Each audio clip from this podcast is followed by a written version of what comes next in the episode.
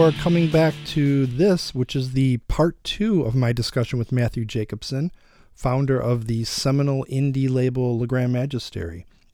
This interview in total was so, so good that I really had a hard time editing much out of the discussion, which is why I made the decision to really present it in two parts. To kick off part two here, Matt speaks about his time working in Nashville with Jack White at Third Man Records in the early 2010s. And by the end of this episode, you'll hear from Matt about where the label is today and what advice he'd give to someone looking to start their own label. But first, let's take a listen to another track from Momus. This is the opening track from Momus's 1996 debut for Le Grand Magistery, and it's the first release for the label. With that, let's give I Am a Kitten a spin. When you caress your little cat and stroke me with your hand, just a kitten, but I long to be a man. My little eyes are Chinese blue, they view with some regret. This girl who's stroking me regards me only as her pet, and though I'd love to be loved, the gods ordained it that you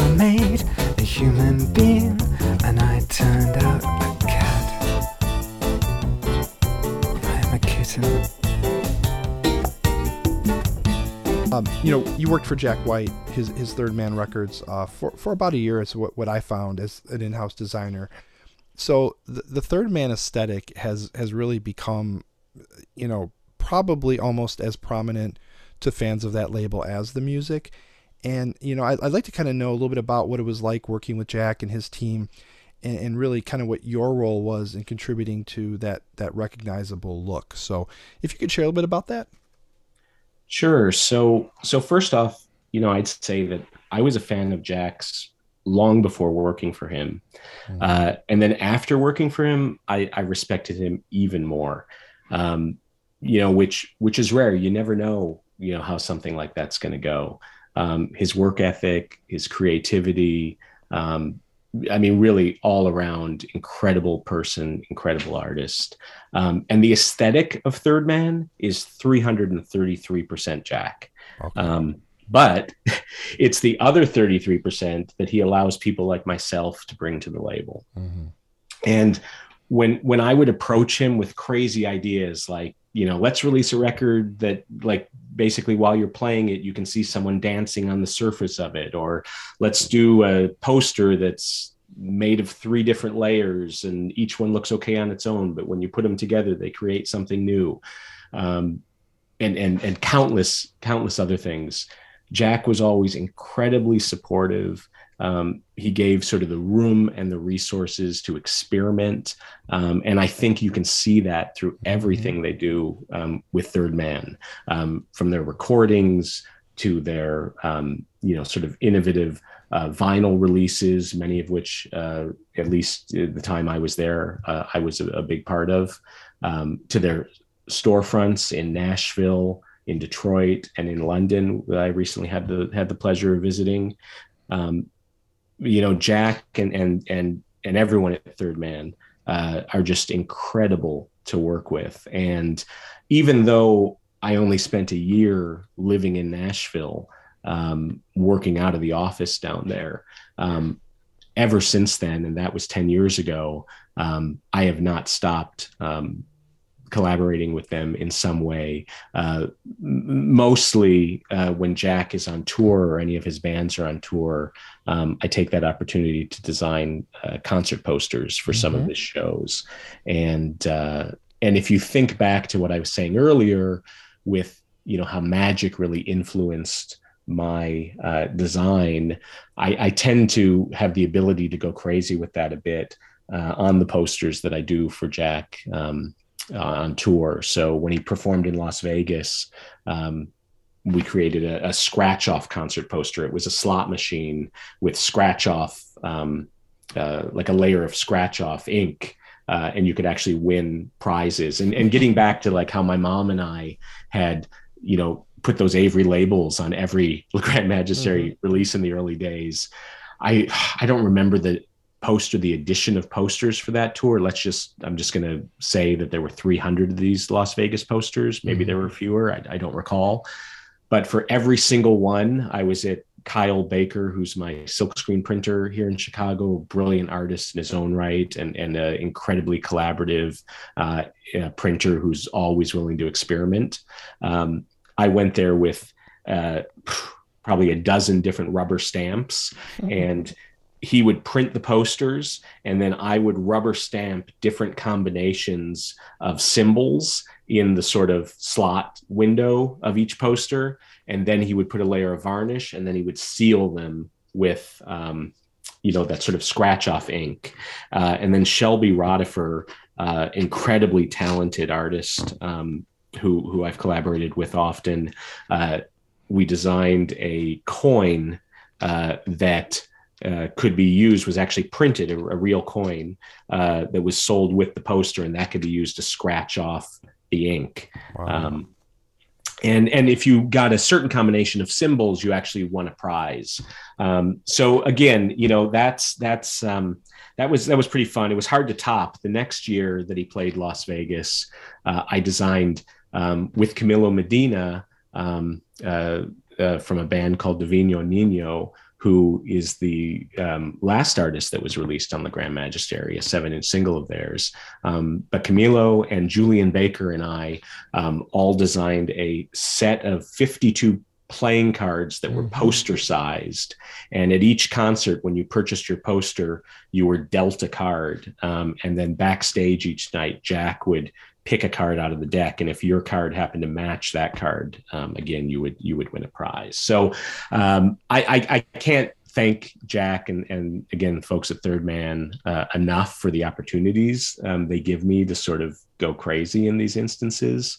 Um, and and i'm very much looking forward to hopefully um, doing the same when jack is out on tour uh, again next year yeah, you know, I, I heard a lot in that answer. You know, obviously the you know with the playing card aspect. I mean, we're we're going back to the magic, and and I think going back to my original question, I think, you know, the fact that that Jack allowed you to to to I mean, not just take an idea, you know, one one standard deviation, but to take it a couple and say, hey, we're gonna do a poster, we're gonna do a scratch off, and then we're gonna do a coin with it. That really does speak volumes about you know his his hmm, his appreciation for for what you do and what and what those those pieces bring to you know his art. And i, I think that's really cool. Yeah I, I i think you know i think jack himself has you know too many great ideas uh, and he tends to surround himself with others you know who are similar. And i think it's um, i think it's an interesting and, and unique talent beyond his musical talent um, to identify and support and sort of nurture um, you know creative projects. So mm-hmm. again i can't say enough good things. It's it's been 10 years since i worked physically uh, at third man but i, I still carry a, a, huge piece of that time with me every day. Yeah no that, that i think that's great. So you know kind of i guess kind of shifting gears back to to the grand magistery uh, you know there was a point in the in the label's trajectory where you partnered with your wife and you launched Marriage Records. I'd like to kind of know a little bit about, you know, kind of what the thought was behind that and the intentions. Yeah, so so I had been running Le Grand Magistery, uh, and my wife Leigh um, had started a label called O Tonito, uh, and stylistically they were very different. Um, and I still remember when Matthew from the Music Lovers sent sent me a demo of his song. It was called "This World versus the Next World," Um, and I remember uh, Leigh and I used to play it in the car on repeat over and over. I, I guess that's what repeat means. Uh, I don't mean to repeat myself there, but um, uh, but I digress. So so that song and and Matthew's music in general really spoke equally to both me and to Leigh, um, and we were both interested in releasing it on our respective labels. And we thought, hey, we're getting married why don't we, we release it together? And we started this label called uh, Marriage Records. Um, Andrew Prince of the great band Mahogany, um, uh, also a, a great, uh, brilliant musician and designer.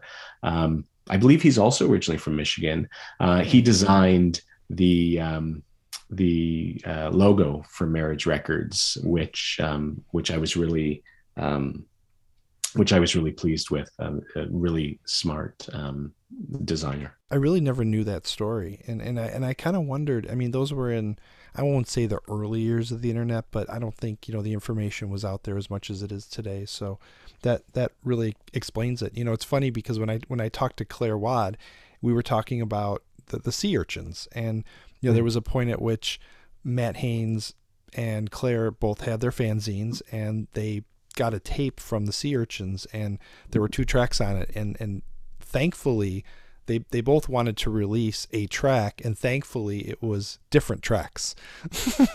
So you know they they obviously weren't married but but they had a similar situation where they both had interest in an artist and thankfully for them they were able to release different tracks.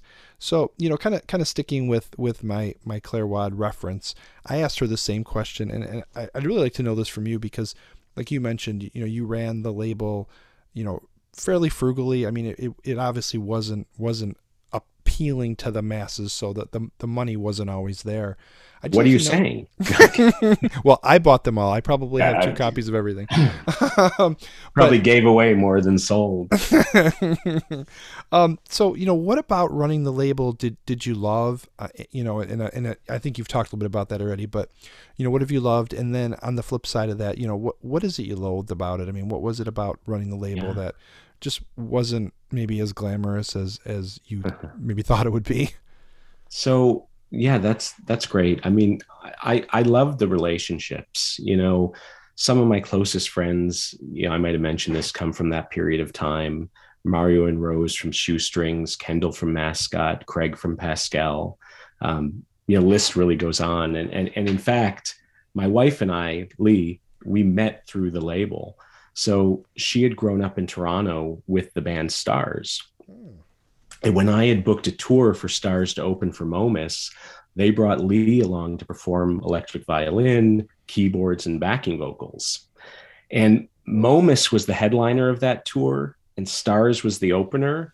But I had spent so many tours selling merch that I said this. This was. This would have been in 2001, Jan, January 2001 you know, I'd had the label for about five years, been on countless tours, just driving the van and selling the merch. And you remember I had this background as a magician. Mm-hmm. And shortly prior, the Magnetic Fields had performed in Pontiac at a venue called Seventh House mm-hmm. and asked me to open up that show as a magician, which I did. And I got the bug again.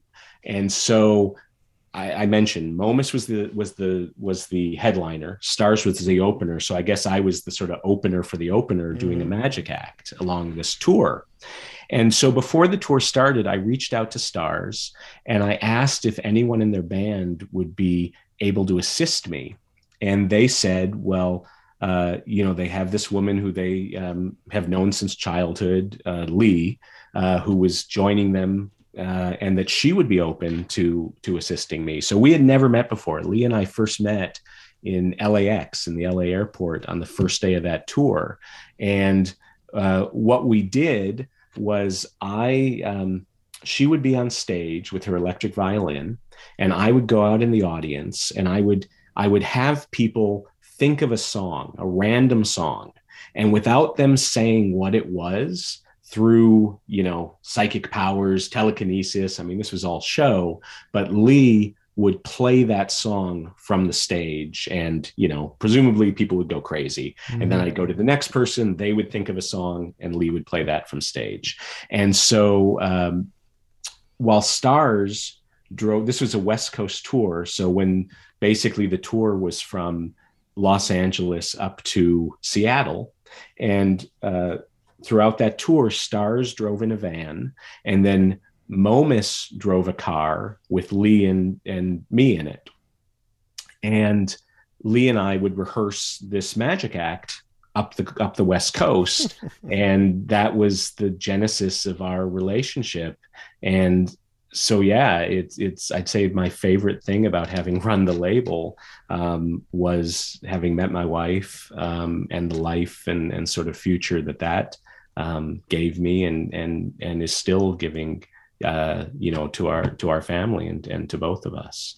Now, I'd say so. That's my favorite thing. My least favorite thing with the label was everything else, and and you know, and and by that I mean everything else. Like mm-hmm. so, for a couple years, I mentioned I had a manufacturing and distri- distribution agreement with BMG. Um, you know one of the largest manufacturers and and, and distributors. Uh, and people would call from bmg and they would ask to talk to the art department which was me. And then someone else would call from bmg moments later and ask to talk to the a&r department and that was me. You know and then someone else from bmg would call and want to talk to the accountant department really seriously. And again that was me you know and and you know the manufacturing like i i think I, i'm not sure of this but i think i probably was the smallest label ever to have an agreement with bmg because i was just one person yeah. um you know and it, it was a lot you know it was i when i started the label um you know there you know, especially once you get to a point when you have tons of releases it's like gosh they've got like you're supposed to account every six months and this and that like there's just there's a lot mm-hmm. of moving pieces for one person and the label unfortunately never reached a stage where it really made sense um, to bring on others but i remember I, I, mentioned how I didn't want to turn people down early on with that él Records tribute, like if their song wasn't great. Mm-hmm. And I guess to some degree, I never really got past that and so I, I, developed an alter ego named Evan Beckwith, um, named after the furniture store in Michigan that was called Beckwith Evans. Sure. And so I was like, oh, Evan Beckwith. So Evan Beckwith was the only employee of the label, um, and he would turn people down. He had no problem with it. You know, he he would he would follow up on bills, you know, and, and, payments from distributors. Evan Beckwith was great. You know, I could never find an employee as good as Evan Beckwith. He was the best employee you could ever. Yeah, he really for, was. You know, that's that's yeah. Too bad they're all not not that way. Um, yeah, I know. So you know, I I'd like to know, you know, obviously you you had like we talked about earlier, you had a very diverse stable of artists and you know, some people may stumble on this podcast because of maybe a previous one that I did or whatever. Is there is there a, a recording that you would, you know, if, if they were able to get a hold of you and they were able to say, "Okay, hey Matt, where should I start?" I mean, what is it that really would would would be my my entryway into the Grand Magistery's world?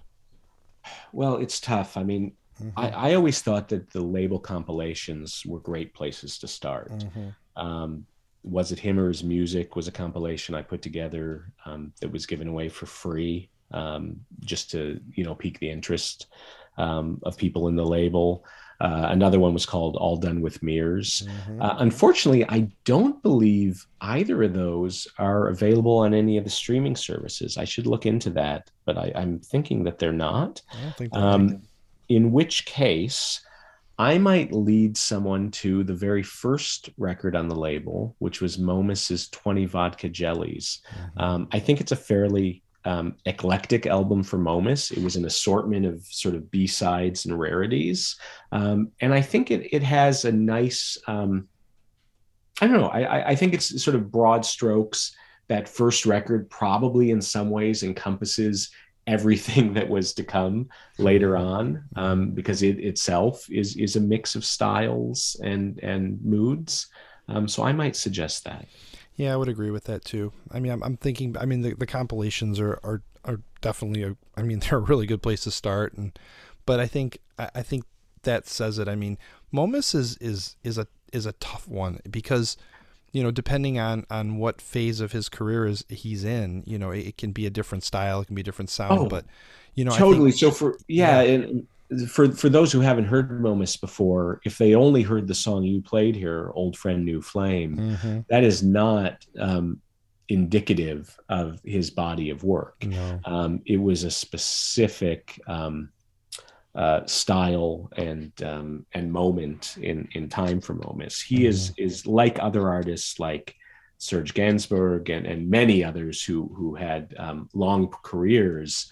Um, he uh, dipped in and out of styles, um, mm-hmm. you know, uh, and maybe not many artists. Maybe he's unique um, in, in, that way because I, I do think a lot of artists find their sound and stick with it, whether that be visual artists or or, or musical. Yeah, I think I think he is unique because you know I, th- I think whether you know even if you look at the the releases he did for you, I mean, each one of those is, is very different. I think if you go back in his catalog even further, I mean, every one of those has a. I mean, there's a there's a common theme there, but yet each one is very very different. I think on that podcast, I think he mentioned that I think he's living in France now, or he was at the time, but that you know living in France had an had an impact on on that era of his mm-hmm. releases. Mm-hmm. So you know he really draws upon you know the, the environment that he's in, which you know again that that's that's an artist at work, at least in my eyes. Yeah. Totally. So you know the, the next track that we're going to listen to here is you know frankly one of my favorites, and and it would probably be in those top five that I would I would recommend to somebody if they were looking to get into the label. And it's a track from a girl called Eddy uh, a girl called Eddy was the moniker or is the moniker for Erin Moran. I, I always found her voice to be frankly very seductive. I, I, think the music was was mostly spare in terms of the arrangements, but I, I think because her voice is so powerful, I think it worked. Um, the track is called "The Soundtrack of Our Lives," um, a soundtrack of our life. It's a second song from "Tears All Over Town" EP. I just I can't get enough of this track. Uh, I love the lyrics. The delivery is just very very elegant. So let's take a listen to this fantastic track, the soundtrack of your life by a girl called Eddy. The bigger they are, the harder they fall.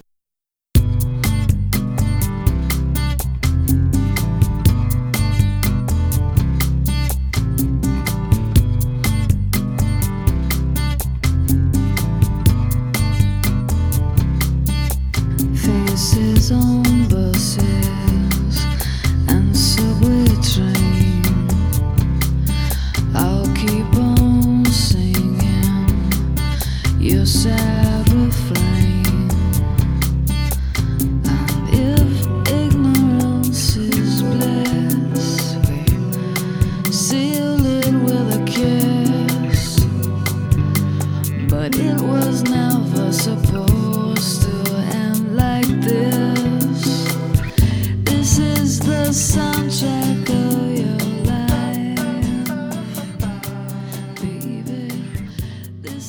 Can I say something about the soundtrack of your life, A Girl Called Eddy?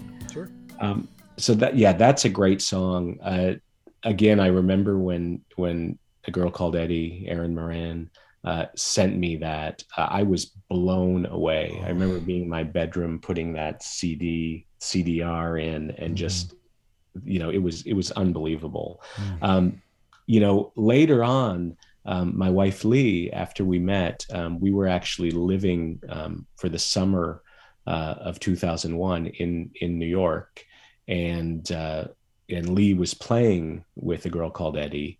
Um, uh, she was performing with her live, playing violin um, and maybe maybe some keyboard as well. Um, but unfortunately, I remember on September 11th.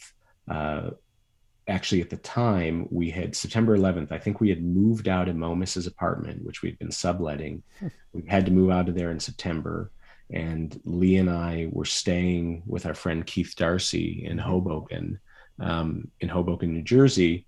Um, but both of us were working in the city, and after um, the plane struck the towers, you know, we weren't able to get to Hoboken, and so we went to Erin's house or her apartment in um, Greenwich Village, mm-hmm. uh, and so it was Leigh, myself, and a girl called Eddy um, in her apartment uh, on September 11th. Wow. And I remember this like it was yesterday.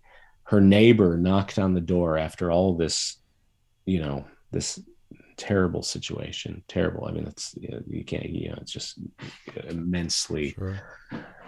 disturbing. Um, her neighbor knocked on the door and said, I hope they don't cancel my show tonight. we were like, what? and it was like, I, I couldn't believe it was sort of this sort of show must go on. I think I don't know if she was an actress or a singer or what she was, but um, obviously someone who wasn't aware um, and had slept through, you know, really the, the worst attack um, right. on U.S. soil. Right, the um, gravity of what was happening. Yeah, yeah, but um, but that was interesting. We yeah we spent that time, and then uh, sometime in early evening we managed to walk over near Chelsea Piers, and there was a mm-hmm. tugboat that took us across the river. And I remember um, sitting on the rooftop of Keith's building. Um, I think we might have had red wine, and we were just sitting there, just contemplating the, the sadness of it all. And and um, you know, and and what what what we would do because we we didn't we didn't have a place to live at the time. Wow. Yeah, I didn't I didn't know you were there then. Yeah. Wow. Jeez. Boy, oh boy. Yeah, you know, going back to that track though, you know, it's it's it's one that that I find myself. I mean, you know, obviously it came out. I don't even know now. Um, poof, twenty years ago. I mean, I don't even know, but I mean, I still when I get in the car, I mean, I'll, I'll search for that track, and it, it just means a lot to me. So I, yeah, I want to make sure when I was putting this together, I'm like, that song has to be in here. Yeah, no, it's great. I think that came out. I I, I think that came out in 2001, mm. around September 11th, and I, I remember. I think we all felt like you know it it you know you you know for for a record release um, mm-hmm. um, i mean obviously everything else going on in the world you know record release is is is is nothing but you know it really was was unfortunately not the right timing for that yeah yeah you know it's it's similar to you know I, and i don't know if i don't know if you're a wilco fan but when they did uh, hmm. Yankee Hotel Foxtrot Yankee Foxtrot. Hotel, and it was Ashes of America, Ashes of the American Flag or, or whatever. But I mean, when I listen to that, it just gives me chills. And I think it was released like within a month before or after the attack. Yeah. It just, it, it just, it's, oof, boy, oh boy. Yeah. Uh, you know, interesting Wilco story. Um, Wilk, when I was working at Third Man Records in Nashville, uh, Wilco was playing at the Ryman Auditorium. Mm. And I reached out to a friend who knew the band, and I and the show was sold out. Um, and I said to her, our, our friend Emily, um, I said, "Is there any chance you might be able to help? You know, get us tickets to go to the show?" And mm-hmm. she was like, "Well, let me see." And she called back, and she said, um, "Sure, I, I, can get you tickets to go to the Wilco show at the Ryman if um, if you can." Um, show the band around third band records and i was like wow wait sure. you mean actually get to meet the band and go to the show. Like this couldn't get any better. So that's great. And then years later, I actually um, uh, with um, with a couple of the designers, Andy Gregg and Jimmy Allman, we um, we designed a couple Wilco posters for their mm. shows here in or for their show here in Chicago. One of which they made into you know we're getting onto Christmas right now. One of which last Christmas they had turned into a puzzle. Um, it, it, printed a little dark, so there was mm-hmm. a lot mm-hmm. of black, which made it very difficult to complete. So even though we're a big puzzle family, um, we um, we actually gave up on the on the Wilco puzzle. Dad, I can't believe you have all this this black on this. This isn't fair. yeah, it was it wasn't uh, it was not the best puzzle. So you know, I was looking at at Discogs, just kind of preparing for this, and and I was trying yeah. to figure out, you know, kind of when when the Grand Magistery started to wind down, and and it looked like based on the release dates, it was it was a fairly gradual process, which you know I would contrast to like again someone like Sarah who just basically threw a party and, and ended it all. What what ultimately caused you to to really shut the label down and start to wind that wind that thing down? Honestly, you know, I, I I'm really not sure that Le Grand Magistery ever officially shut down. Mm. Um, you know, if the time was right, it could rear its head again. Mm. You know, I hmm. still occasionally toy with the idea of releasing that long lost él Records tribute mm-hmm. um, that sort of launched the label, but itself never launched. Um, and a few years ago, I was working with Camilo Medina, who I mentioned earlier. Mm-hmm. Um, he and I had had rebranded the New York Stock Exchange together. Mm-hmm. Um, the last album that Le Grand, or the last record that Le Grand Magistery released was a seven inch single um, by Camilo's band, which is called Divino Niño. Um, and they're still um, releasing music today. They just announced, um, I saw on Instagram today that his band uh, is going to be opening for Chicano Batman, mm. who coincidentally was the opening act for Jack White when he played Las Vegas. And I designed that scratch off poster. Um, so hopefully, great things to come from Camilo um, and his band. but yeah, I, I mean, I, I think, you know, I think I don't know that labels like Le Grand Magistery, you know, I think there was sort of like an era where indie labels like like mine made sense and could actually add value um, and help in a band's career.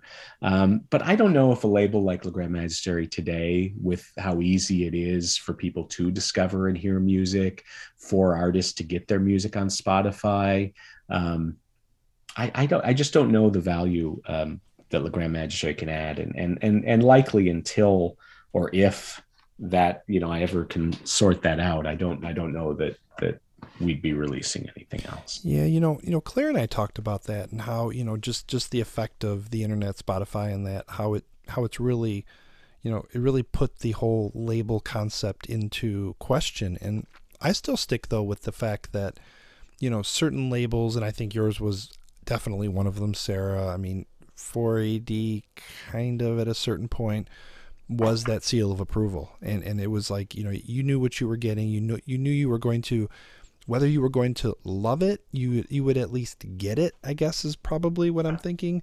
Um, so on that yeah. side of it you know i think i think there's still a place but you know the reality of it is is that with so much out there and so much so accessible you know does it does it ultimately matter? And i guess if if push came to shove i would say yes but I could easily be swayed by an argument saying, no, you know what, it's, yeah, it's completely think, irrelevant. I think it depends on the resources that mm-hmm. the label has right. and the audience that they have. A label like Ghostly, mm-hmm. um, another label, great label that grew out of Detroit. Um, you know, uh, to me, there isn't a band that couldn't benefit from being on a label like mm-hmm. Ghostly. Mm-hmm. Sure. Um, I, I don't know that that's the case with many others. However, admittedly, I am sure there are brilliant labels out there, and I wish that I could name check them. Mm-hmm. I'm unfortunately um, at a stage in my life where I'm not discovering music in the same way that I used to. Mm-hmm. Um, you know, I'm still listening to records that I discovered at Play It Again Records, at School mm-hmm. Kids Records, at Other Music, at Lunch for Your Ears, um, at, at Rebel Rebel, uh, you know, great record stores that many of which no longer exist, but that I discovered in the 80s and early 90s. And that's mm-hmm. the music that that is still a big part of my life. So I can talk for hours, as you know, but I can talk for hours about um, labels of that of that era. So I I, I am sure there there are there are labels right now that are equally relevant and important to the new generation. Yeah, there there definitely are. You know, it, it's funny though. I mean, my daughter's now 18 and you know, when I was 18, I mean, I knew 4AD, I knew Creation, I knew Sarah. You know, I I wonder I wonder hmm, if she would even be aware of that. I know some some music fans definitely are and so I I'm with you. I mean, I think there is a place for labels per se um, because I think you know back to Ghostly. I mean that that that's that's a label that you know the the artists are definitely benefiting from being a part of. So, you know, I I think for me, I mean, I'm not being interviewed, but I mean, I think there is a place for that still. Um, you know, I guess going back to going back to the the I won't call it the closing down of the Grand Magistery. We'll just call it the slowing down. Yeah. Is there is there one thing that you know, looking back on it, that you, you know you would look back and say, I, I would have done this differently. I, if I had a do over, is there something that you'd go back and say, I'd redo it. I'd do it differently. I mean, you know, in many ways, everything I did with Le Grand Magistery was really done for the artists. Mm-hmm. You know, it, it, was it was an attempt at a vehicle to make these artists well known, if not if not famous. Mm-hmm. Um, and so, if I could have helped make them even more popular, so that they could have, you know, retired from their day jobs and lived solely on the brilliance of their artistry, like, I, I mean, I don't know why you would start a label without that being a goal or intention. Sure. Um, and so, you know, yeah, in the end, you've, you've got to make a living. All these artists, you know, and myself have to make a living. Um, but I think you get into music because you're a bit of a dreamer, mm-hmm. whether it's on the side of performing or the side of releasing. Um, and, and I think that, uh, you know it's it's sometimes a harsh reality when when those dreams don't always come true sure sure yeah you know and that's that's kind of you know i think that's why you know when when you're younger you don't have that you know that foresight of wisdom and, and you're really living in the moment and everything means everything at that point and hmm, yeah you know I, I think i think if, if you're not starting a label with that as being a, a primary driver then you know I, I don't know that that you're in it for the right reasons or that you know that it's to last frankly you know it, you got to you got to be in it for the right reasons. I mean you're you're talking about releasing and promoting something that somebody put so much of their their life into. And you know i think it's got to be for the right reasons. So you know as, as we're kind of winding this thing down and, and, matt this has just been fabulous. I, I, I can't even tell you how much i've enjoyed this conversation you know i love i love the mm. stories and i love how and i don't know if this was if this if you had thought about this but how all these artists are are really kind of interconnected. I mean, you can, you know, you were you were living, you were subleasing Momus's apartment, and then you head over to Erin Erin's apartment. you know, I mean, I think all these artists, there's a connection there. So, I guess one thing I, I I'd like to ask you is, you know, is there is there any advice that let's just say there is a dreamer out there who's listening to this and and they heard you and they heard your story and they're familiar with the label and they're like, I want to start a label. I mean, wh- what advice would you give them? Don't do it. Stay no, in school. No, no, no, no. But actually do it. But but I would say, you know, figure out what you could do differently mm-hmm. from what others are doing. You, you, know, I, I, I look at a label um, like Precious Recordings in England. Mm-hmm. Um, right now, they're re-releasing BBC live sessions of, of great bands again from the '90s, um, and they're packaging them as seven-inch in singles that are just like just perfectly detailed. They put so much care into these releases, uh, and to me, they're doing it right, and they're doing something differently. They're they're sort of going through the archives, um, curating their releases, um, and just putting a lot of care into it. But you know, maybe today something different is like figure out how to I don't know launch a label in the metaverse with mm-hmm. talent made of avatars and sell your music as NFTs. You know, like anything to help artists make it. You know, in sure. this economy that unfortunately is stacked against them. Um, you, you know, if if you think about it. Uh, Beeple, who, for those of you who don't know, um, should is a, is a, is a digital artist who uh, earlier this year uh, sold one of his artworks, which was a collection of, of years of work, um, for roughly $69 million um, at auction.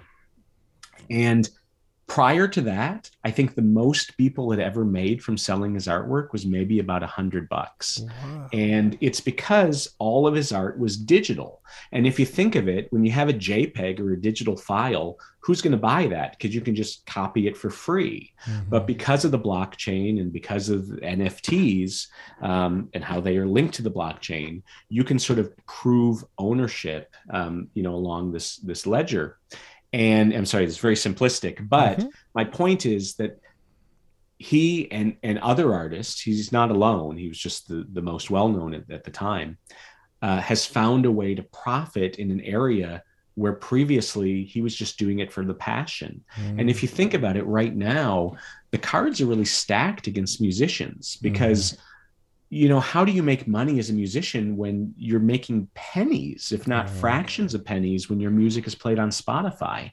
But what if you turned those those songs of yours into NFTs and somehow sold them in a way that was unique or different? And maybe it's not NFTs, maybe it's something analog. Maybe you you know fold them onto a paper airplane and and you know I don't know etch the recording into it with you know I don't know a, a um, the beak of a sparrow. But but like you know do something different. Get people you know and and and what i tried to do with Le Grand Magistery even though it was very much a reflection of other labels i admired it was very different than other things that were happening in detroit. Mm-hmm. um, you know which was all about sort of the garage and loud. This was all very sort of like um, proper and um, uh, and quiet in a, in a way. But here I am, a label that had a, a, manufacturing and distribution deal with BMG. So maybe I'm a sellout, um, you know, and and and not um, you know pure to the indie aesthetic. But I do believe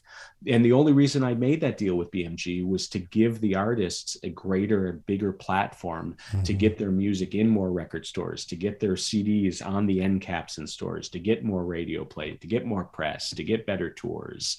Um, and I think anything you can do to make a living as an artist, that's not selling out. You know, it, it it's um, I wish I could think of something great to say, but like it's it's it's trying to live out and and and you know get your music to to as many people as you can and and do what you love I mean, you got to do what you love. So I, I, this, you know, this has been a long. I, I, don't know if this you've made a second episode now, and so it's going to be early on to it.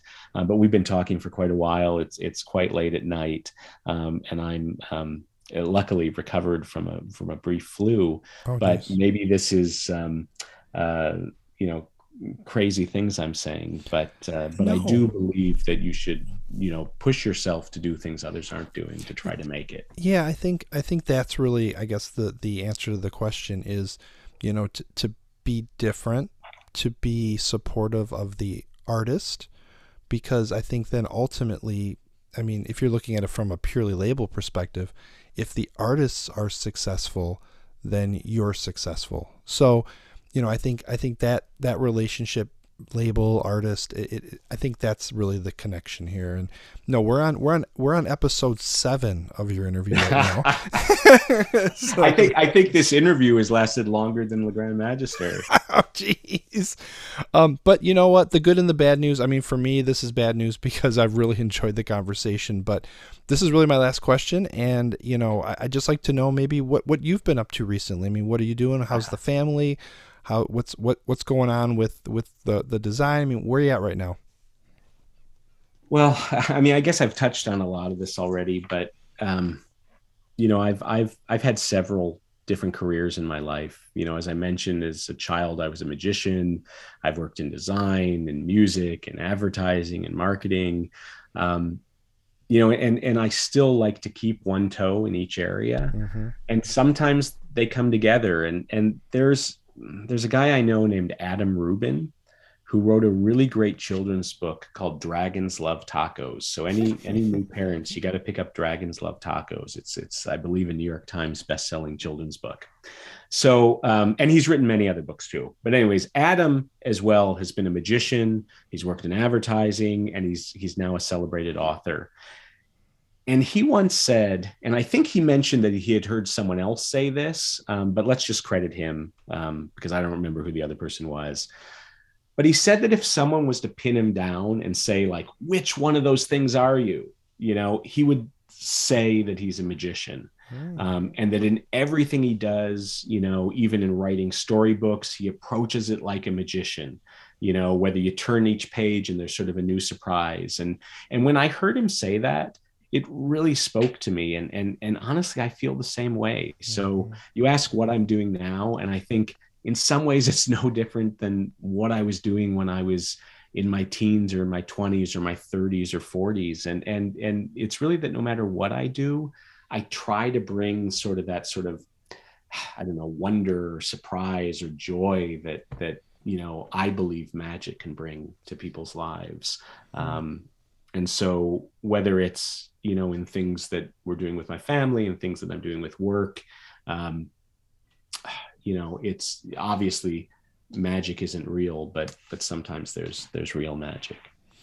I think that's best said, and I and I I like to kind of close it there. I mean, I think it the interesting thing here is that we really we really close the conversation with where we opened it, and I think that's that's that really goes to say that that was the right answer. So, Matt, I got to tell you, thank you so much. You didn't have to do this. You didn't have to spend the time with me uh, going through, you know, talking about a, a, record label that, you know, frankly, you started, boy, 25 years ago at this point. 96. Like the first oh release was was 96, yeah. oh. which which I actually start, you know, that tribute album. I started working on it in 94. Jeez, jeez. Yeah, I mean, you didn't have to do this again. And you know, I, I, appreciate the openness. I have to tell you i appreciate your your fierce support of this podcast. I mean you've been you've been very instrumental in getting the word out about it. And you know i just wanted to obviously personally thank you for that. I mean you didn't have to do that either. So you know well, I, I love yeah. it. I, have I've been listening. You know i was following you on instagram with your records. Mm-hmm. Um, and was even inspired to do the same um, as, as I was getting rid of some records trying to document them, but nice. I didn't have the stamina to keep that up. Um, and then when you launched the podcast, I've really enjoyed it. Um, I've listened to every episode and, and can't wait. I, I might not listen to mine, um, but, uh, but I'll definitely listen to, to all the others. Yeah. I'll, I'll let you know what other people think. yeah. Thank you. Thank so, you know, with, with that, we're going to close out the discussion with Matt Jacobson today today, uh, founder of Le Grand Magistery. I mean, Matt went through so much about the label, the design, the artists. I mean, just shared a whole bunch with us today. So again, Matt, thank you so much. Thank you, Brian. I appreciate it. Absolutely. So, you know, we're gonna we're gonna kind of close out this this episode with with Matt, um, you know, regarding the Grand Magistery, with a track from an artist that we discussed quite a bit today, and it was they're called Stars. Again, Stars is still recording, still playing live, as Matt mentioned. Um, it, the song that we're going to listen to is a is a cover, and it's a cover of the Smiths classic "This Charming Man." Uh, I'm, I'm not a I'm not a huge fan of electronic based music, but I'm going to say that Stars is different, and you know they're different because I think the approach is laid back. It's a luxurious sound that, frankly, has always connected with me and the fans of the fans of the band worldwide. So, from Stars' debut album, which we talked about a little bit earlier, the epic Night Songs. This is Charming Man. And again, thank you, Matt, for joining me. Thank you, Brian. Again, I really appreciate you um, having the interest in taking the time. Absolutely. Thank you so much. Take care. You too.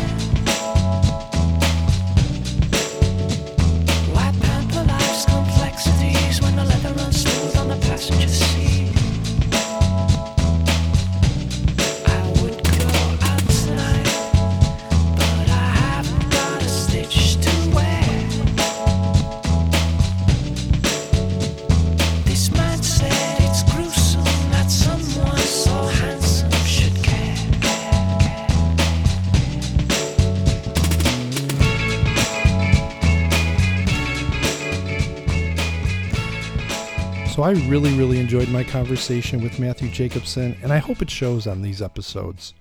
For full disclosure, Matt was recently recovering from a mild sickness, and I was just utterly exhausted from a very long day of travel when we recorded these.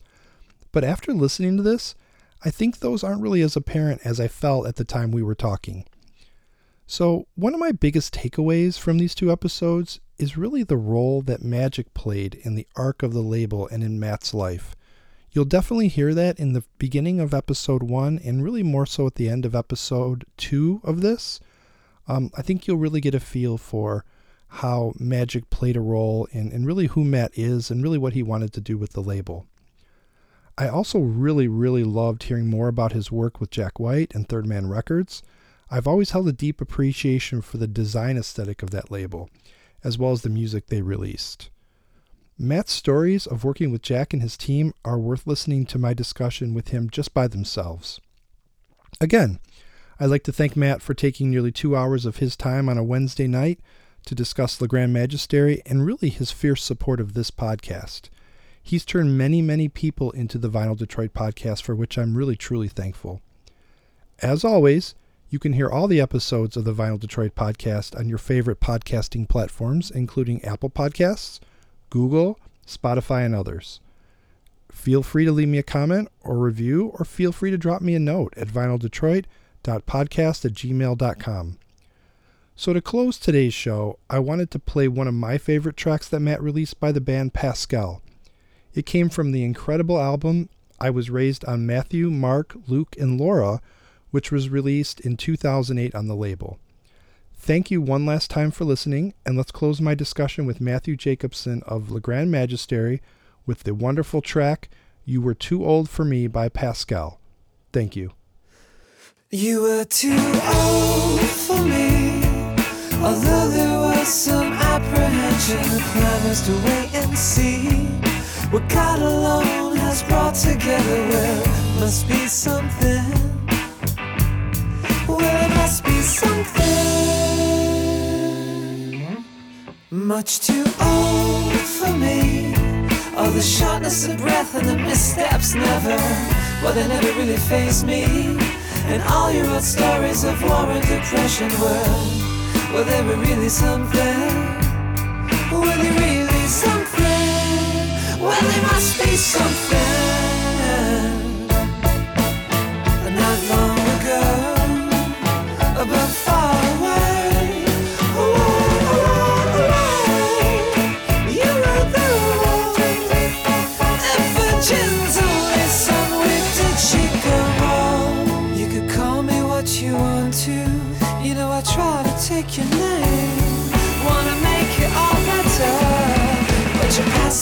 Front of me.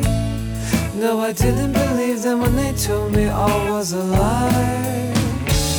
And I'm not listening now when they try to say that worms make homes in yards when because everybody needs someone they could pray to.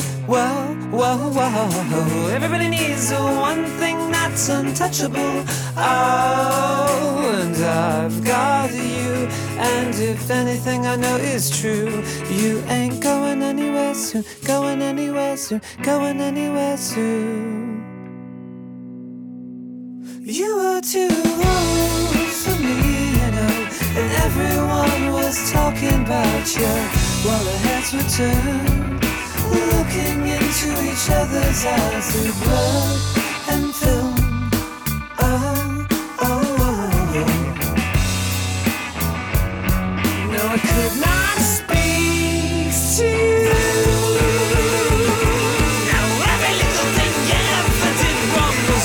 the way from the day I was born. And from the day I was born, uh-huh, uh-huh. well, it's just what I thought. Well, it's just what I thought.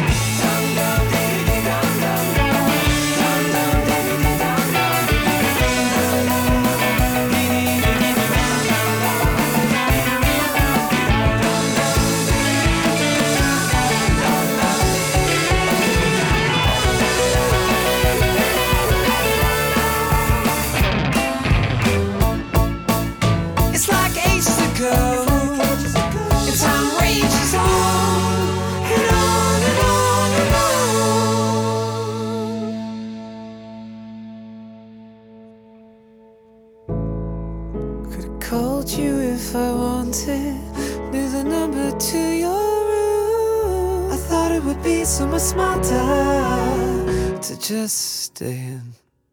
Just stay in. Just stay in. Just stay in. No, I didn't believe them when they told me you lost all your hair. And I'm not listening now when they swear I'm free floating fish in the air. Because everybody someone they could pray to. I know I do, yeah. Everybody needs the one thing that's untouchable. Oh, and I've got you. And I don't give a damn if what they say is the truth. Because everybody needs a little thing just like you. Everybody needs someone they could pray to. Oh, oh, oh. Everybody needs the one thing that's untouchable.